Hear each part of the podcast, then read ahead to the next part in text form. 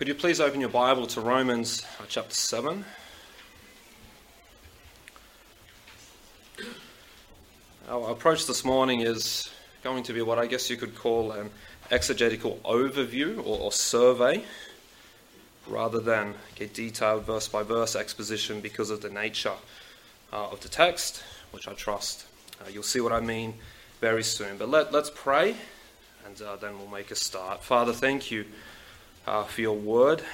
Thank you that you have spoken and that faithful men of old have recorded your word under the inspiration of the Holy Spirit. Thank you that it's been preserved. And uh, Lord, thank you that uh, we can have great confidence that what we have uh, written in our Bibles is from you. And Father, thank you for the gift of the Holy Spirit uh, that you have sent uh, to grant to us uh, the, the, gift of illumination. Lord, we, we need his help uh, to understand, and we need uh, your grace to apply. And we ask uh, that that work uh, would happen this day, for we ask it in Jesus' name. Amen. Know, as I prepared uh, for this sermon on a text that has actually known centuries of controversy and much heated debate, I decided it would be wise to read extensively.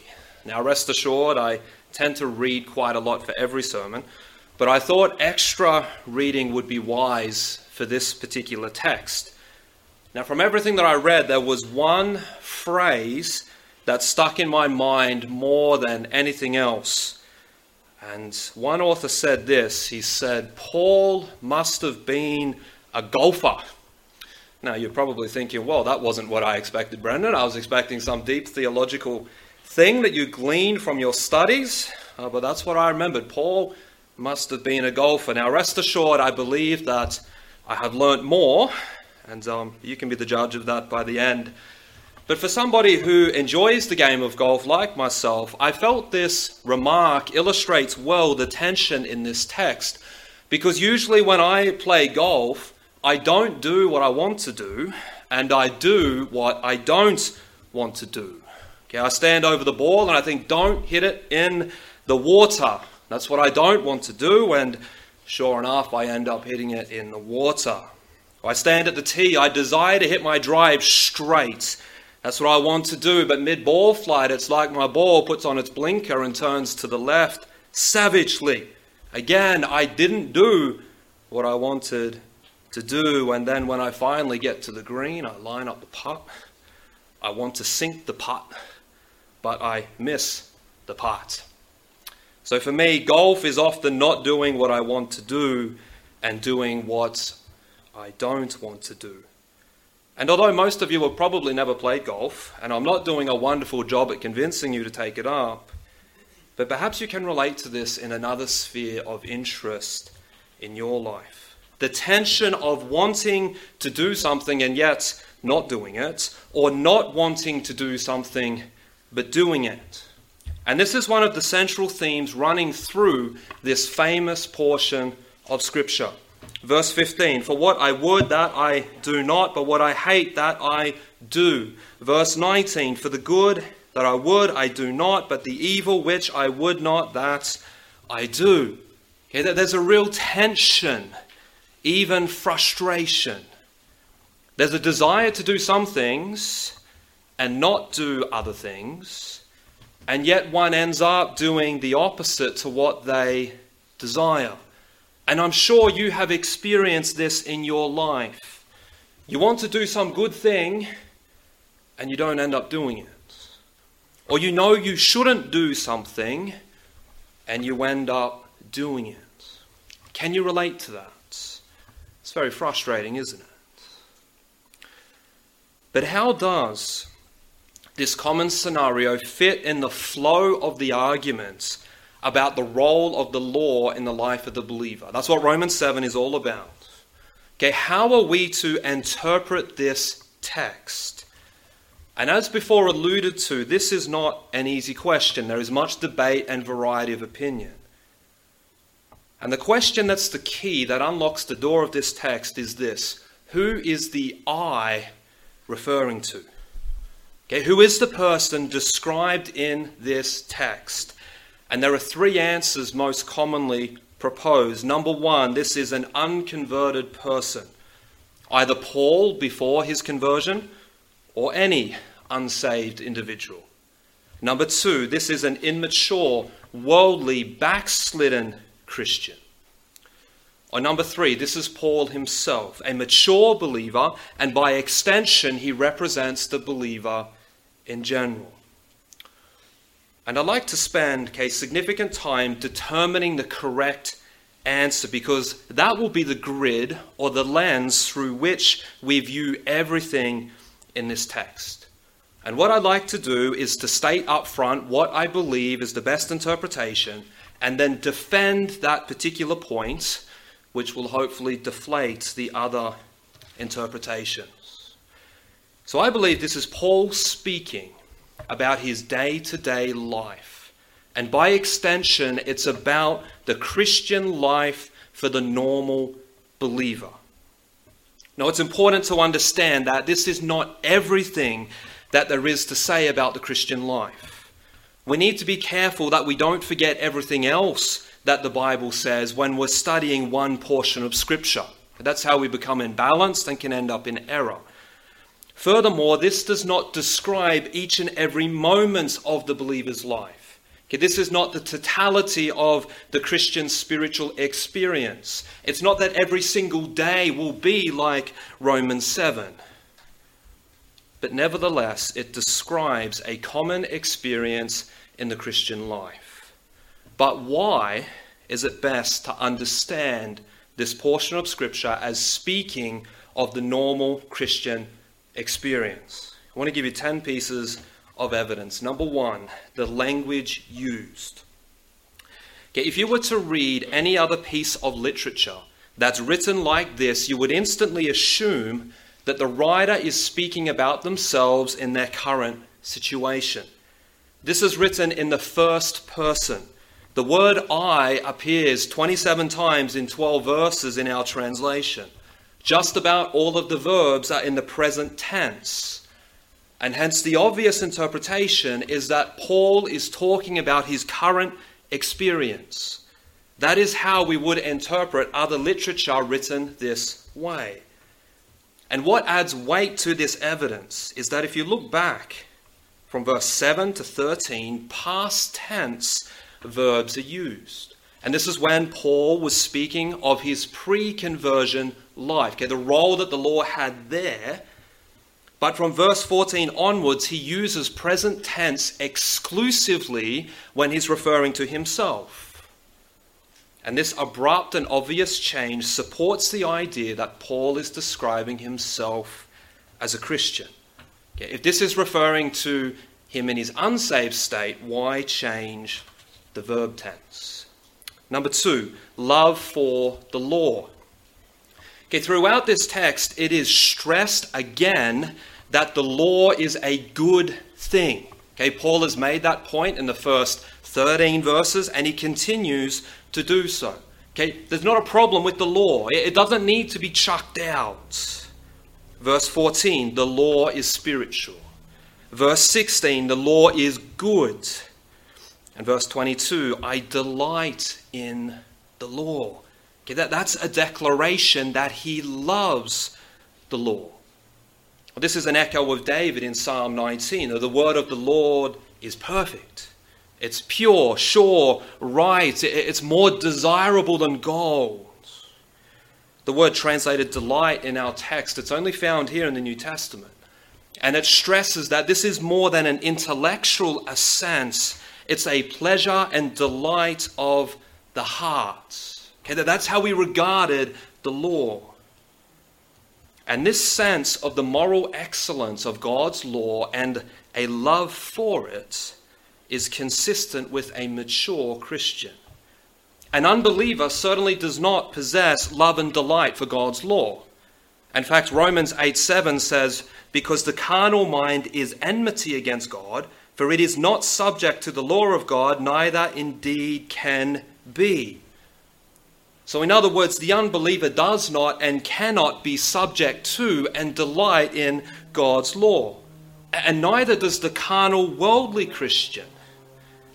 And hence, we must assume that this is speaking of the normal Christian. For, for this characteristic of loving the law is consistent with that interpretation. Number three, desire to keep the law. Not only is the law loved, but there's a strong desire to keep it. And this is very evident in the struggle that's passionately described throughout, that there is a yearning to do good, that being keeping the law. And then he hates what is evil, that is breaking the law. This is verse 19. It says, For the good that I would, I do not, but the evil which I would not, that I do. Okay, that this is the struggle. But it does reveal a desire that there's a burning zeal to do what is right. He is not rebellious toward the law. And that attitude is far more consistent with a mature Christian. One who is walking in the Spirit will desire the things of the Spirit, whereas one walking in the flesh will perform the works of the flesh. Okay, this describes somebody who wants to obey and please God. A worldly carnal Christian does not have that goal, nor does an unbeliever. Number four, acknowledging one's sinfulness and failures. One of the striking features of this text is its honesty. It openly and willingly acknowledges one's sinfulness. In verse 14, it says, But I am carnal, which literally means I am of the flesh. And notice he does not say he's in the flesh, because believers are no longer in the flesh, but the flesh is still in them. So this is acknowledging sinfulness. This continues to come out in the passionate cry. Verse 24, he says, O wretched man that I am. He also identifies in verse 18 that there's no good thing in his flesh. That's acknowledging what we call depravity. And throughout, there's a constant consciousness of and concern about one's failure to obey the law. And I would argue that this is consistent with the Christian. There's, there's a lack of self righteousness and self confidence which characterizes the unsaved. And the Apostle Paul certainly possessed that when he was unconverted. He was secure, he was smug. Read Philippians chapter 3. Okay, the attitudes of self disgust and self despair throughout Romans 7 are more consistent with the mature Christian. Because here's the thing the closer one gets to God, the more we will see our own sin. The more you grow, the more you will realize how much you need to grow.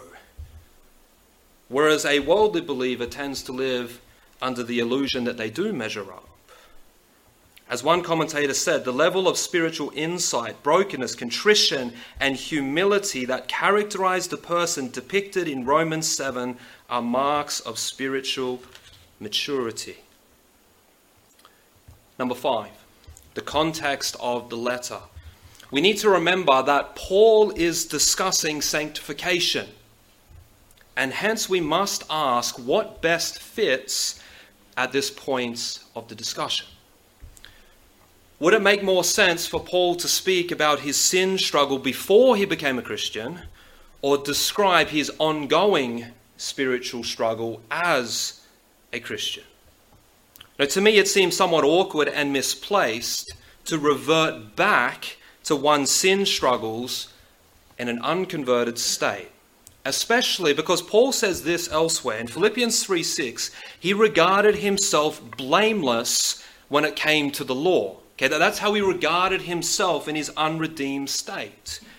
That doesn't sound consistent with this struggle in Romans 7. And hence that lends weight to the view that this is Paul as a Christian. And furthermore, if one is teaching on sanctification, it makes much more sense to focus on the existing struggle because it's here where everyone is at in the trenches of life. Number six is personal experience. Well, it's very dangerous to argue from personal experience. I understand that. It's very subjective. And yet I know that I can identify with this passionate struggle described as a believer. And I'm sure you can as well. You experience this battle within. Any honest Christian would acknowledge it. Okay, what's described here is not inconsistent with our experience as a believer. It's not as though we read this and go, well, hey, I've never experienced that in my entire life. Okay, we would testify that this is a reality even when we're striving to live for the Lord. And here's the ironic thing when we drift from the Lord, we aren't as sensitive about sin like we see here because we've quenched the work of the Spirit. And hence, from experience, we can see that this text is far more compatible with a mature believer. Number seven, this is consistent with other scriptures. Paul teaches elsewhere of the spiritual struggle that continues in the life of the believer. It's not as though Romans 7 is the only portion of Scripture in the whole Bible that deals with a struggle with sin A couple of examples. Paul says that he needs to bring his body into subjection. 1 Corinthians 9:27. That implies a fight. He needs to beat it. it. Takes effort. There's a struggle. Galatians 5:17 speaks of a battle raging within us, the flesh and the spirit. These two are contrary to one another. And again, this continues to paint a picture of a struggle with sin for the believer, remembering the unbeliever doesn't have the Spirit. Colossians chapter 3 calls for the believer to mortify their members, put it to death.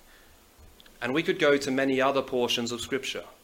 Romans 7 is consistent with the Bible's description of the normal Christian life. That's how we interpret these other portions of Scripture.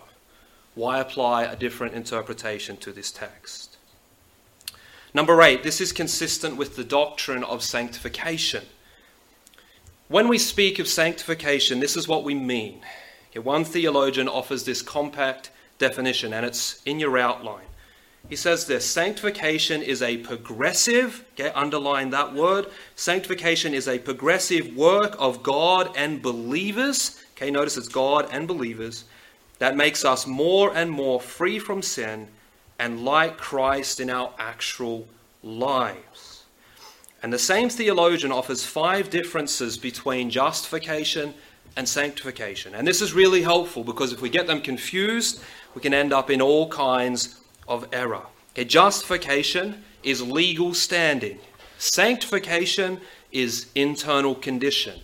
Justification once for all time, sanctification continuous throughout life Justification, entirely God's work. Sanctification, we cooperate. Justification, perfect in this life. Sanctification, not perfect in this life. Justification, the same in all Christians. Sanctification, greater in some than in others. And this understanding is perfectly consistent with what Paul teaches his sanctification is progressive and it's never complete in this life. And hence, a struggle with sin is in perfect harmony with the doctrine of sanctification. We, we have no reason to explain this away as incompatible with a mature believer. But rather, if we understand the biblical doctrine of sanctification, we will see that this description in Romans 7 is fitting for all believers as we strive to make progress in our Christian lives by God's grace. And yet, some have a hard time believing that a Christian can struggle as seen in Romans 7. But understand, unlike justification, you and I have a role to play in sanctification. Okay, when we think about sanctification, it requires both heavenly energy and human effort. This is seen most clearly in Philippians chapter 2. And understand that wherever we have a role to play, there's going to be failure. And also, sanctification is not complete, it's not perfected, it's not finished in this life. And when we have this understanding, Romans 7 becomes a puzzle that's a lot easier to piece together. Okay, what it describes harmonizes perfectly with the Christian who is striving to make progress in their sanctification. Number nine, understanding sold under sin. Okay, those who propose that Romans 7 is speaking of an unbeliever, they make much of the phrase sold under sin in verse 14. Okay, they reason that this is incompatible with what has just been taught in Romans 6. So, how are we to understand this phrase? Well, one commentator offers this explanation, and again, this is on the outline. He said the phrase sold under sin has caused many to miss Paul's point and to take those words as evidence the person being talked about is not a Christian.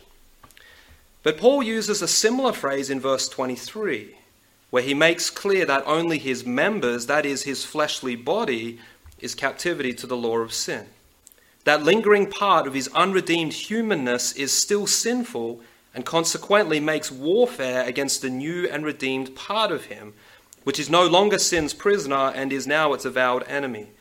Paul's strong words about his condition emphasize that sin can continue to have dreadful power in a Christian's life. Sin is so wretched and powerful that even in the redeemed person it hangs on and contaminates his living and frustrates his inner desire to obey the will of God. Okay, understand our bodies are yet to be redeemed. That, that's in the future. And hence the flesh is still alive and active, and it wars against our redeemed nature. There's a battle within between the flesh and the spirit. And this phrase, sold under sin, explains the extreme nature of the battle that is raging. It identifies what we call the already and not yet of the Christian life. It we still possess a remnant of the sinfulness that plagues mankind. Okay, yes, we've been saved from its total mastery and condemnation. That's justification. And yet we still fight its presence. Okay, we're being delivered from its dominion, set free from its penalty, and yet it's still present. And we fight against its power, and it can still have dreadful power over us like we are enslaved. Okay, that's what's meant by being sold under sin. It's a metaphor illustrating the existing struggle with the flesh in one's body. One's defeats can make one feel like they are enslaved as a believer. And this will continue as we wait for the completion of our salvation. And this leads us to the final piece of evidence, number 10, the longing for deliverance. Now, this portion of Scripture ends with hope that there is this yearning desire to be delivered from this body, for the work of salvation to be complete. And this longing is expressed in verses 24 and 25. And what's interesting is that it's very similar to what is expressed in verse 23 of Romans chapter 8. There it talks about groaning in ourselves, waiting for the redemption of our bodies. And that's certainly a Christian. No one would dispute or debate that. And furthermore, in verse 25, there's confidence in Christ. That's not a trait of the unregenerate. But this longing for the completion of salvation is incompatible with both the unbeliever and worldly Christian. So, with those 10 evidences presented, I trust that you're convinced that this portion of Scripture speaks about the Christian life. Now, maybe that already seemed very obvious to you, and you think that I've labored the point unnecessarily, and I respect that. But due to being a vital interpretive point, I didn't want to take it for granted that everybody would immediately agree. But in this text, Paul is speaking of his own personal struggles, and by extension, this is what we all experience. Now, sure, that this isn't everything, and it's vital to grasp. This is not the totality of the Christian life. We won't necessarily wrestle and struggle every single moment of every single day. There will be times of victory, there will be times of progress. And yet, this is a very real part of our Christian life because we're living in the already and not yet. Okay, understand salvation is secure Okay, Jesus has secured it, and yet it won't be completed until a later time. And hence, right now in our sanctification, we battle with sin. We've been saved from its penalty. The old man is dead, and yet our bodies have not yet been redeemed, and hence we struggle with sin. Yes, we can have victory because sanctification is about being freed from the power of sin, but we will not be freed from its presence until after this life. That's glorification. And hence, Romans 7 explains what we often experience in our life. Okay, with that said, I'd like to draw out four points of application that I trust will help us in our sanctification, and this will also help us to further understand this text. So, number one, the law is good, and we should desire to keep it. Now, Paul, throughout this seventh chapter, has been determined to labor the point that the law is good. Okay, the law is not bad, it's not the problem, sin is the issue. And Paul states categorically in verse 16 that the law is good. And the fact that he desires to do it, that confirms its goodness. Okay, the law of God is good because it reflects his character and nature. The law is revelatory, it discloses what God is like. Each law is like a brushstroke on the canvas that reveals more fully what God is like. And furthermore, the law outlines the standard of behavior that God expects, and hence it is a good thing. And we see throughout this text that there is a yearning desire to obey the law. Sure, this doesn't always happen. That's the tension, but the intention is to obey. And this text doesn't say that Paul and the believer never does good. Okay, this doesn't say that he's unable to do any good thing at all, but rather he's unable to measure up completely. And understand, as Christians, there ought to be a desire to obey. One of the roles of the law in Christian discipleship is to show us how we are to live, and we ought to yearn to conform to it. Yes, we fall short, which we'll come to, but a trait of the redeemed life is that we should want to obey. As Christians, we ought to be concerned about personal holiness. We ought to be actively pursuing it.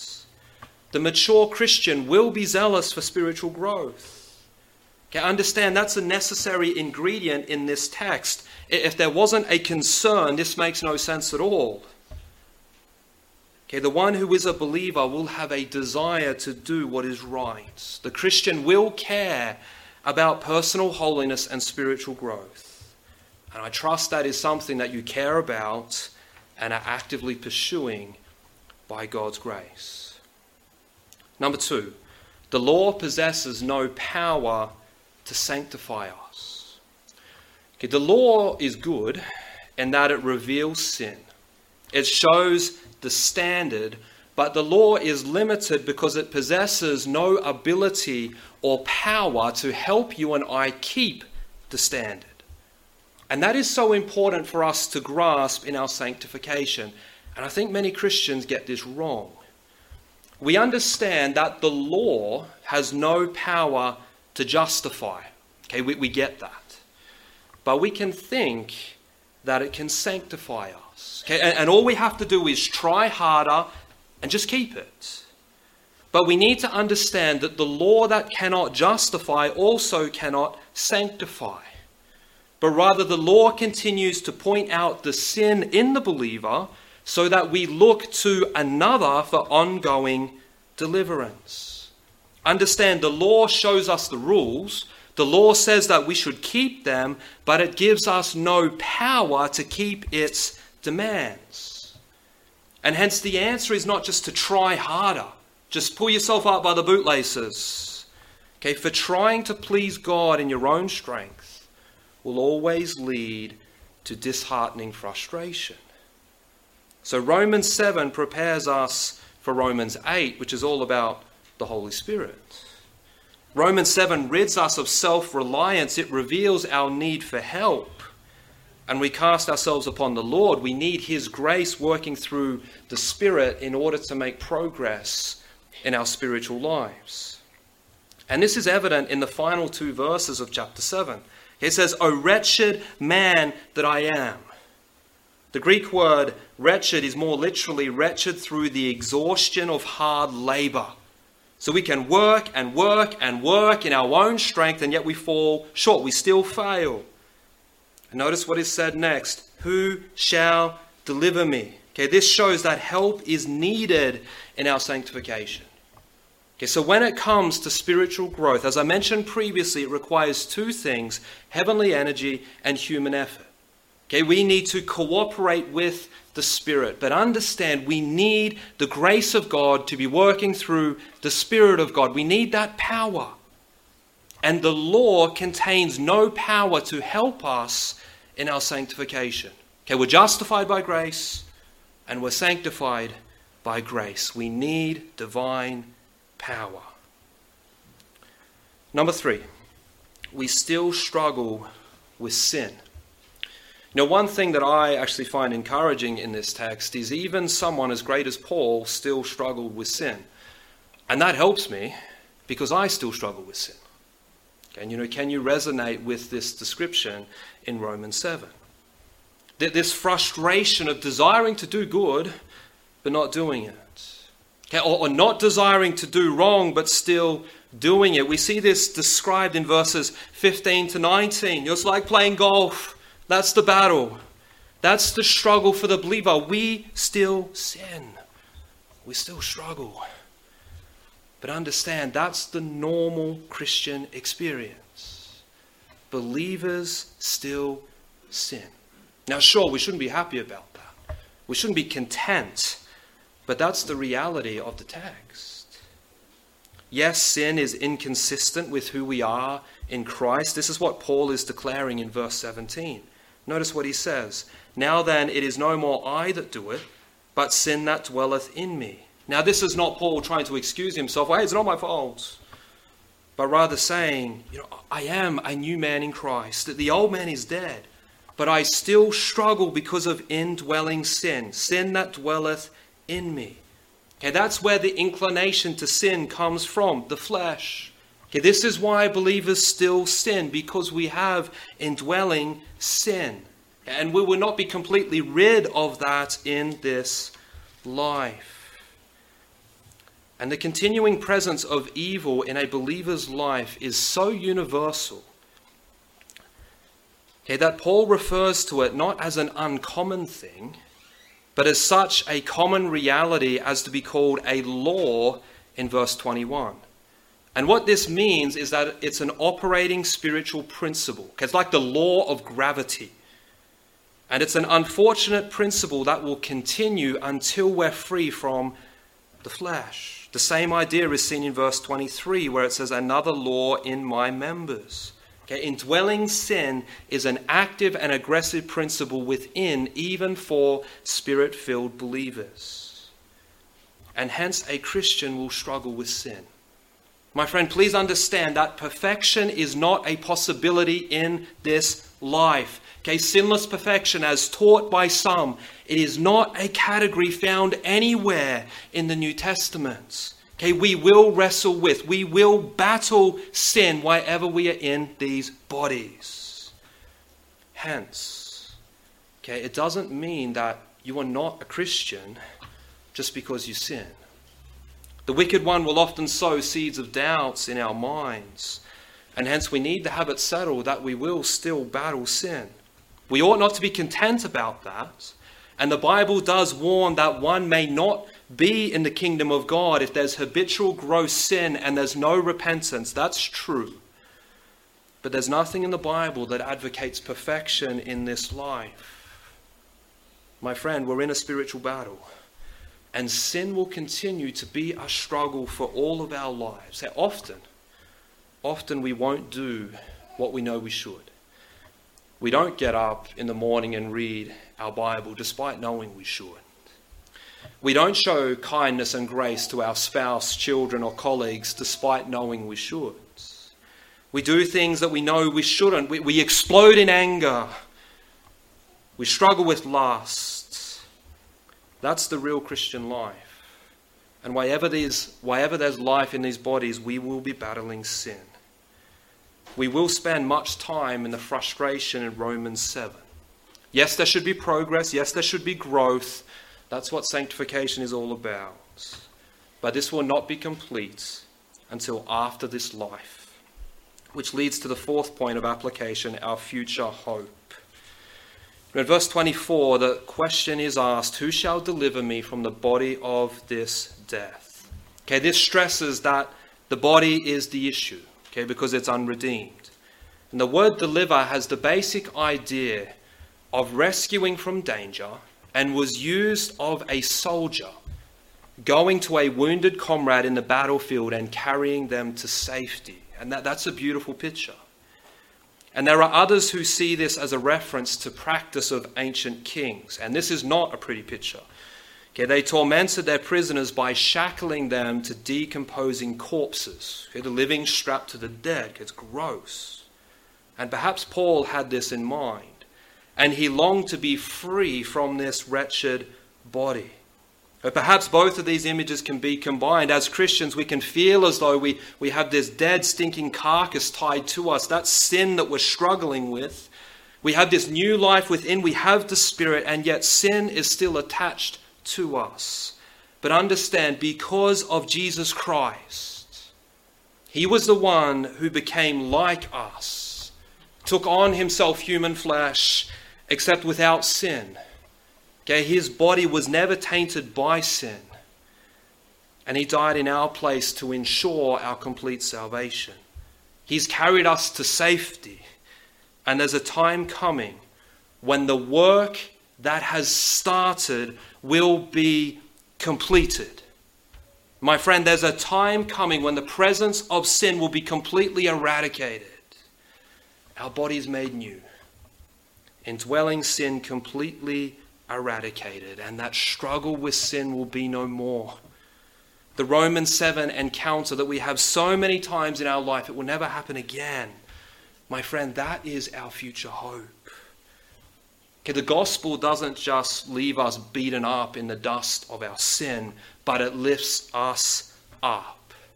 And hence we can say with Paul in verse 25, I thank God through Jesus Christ our Lord.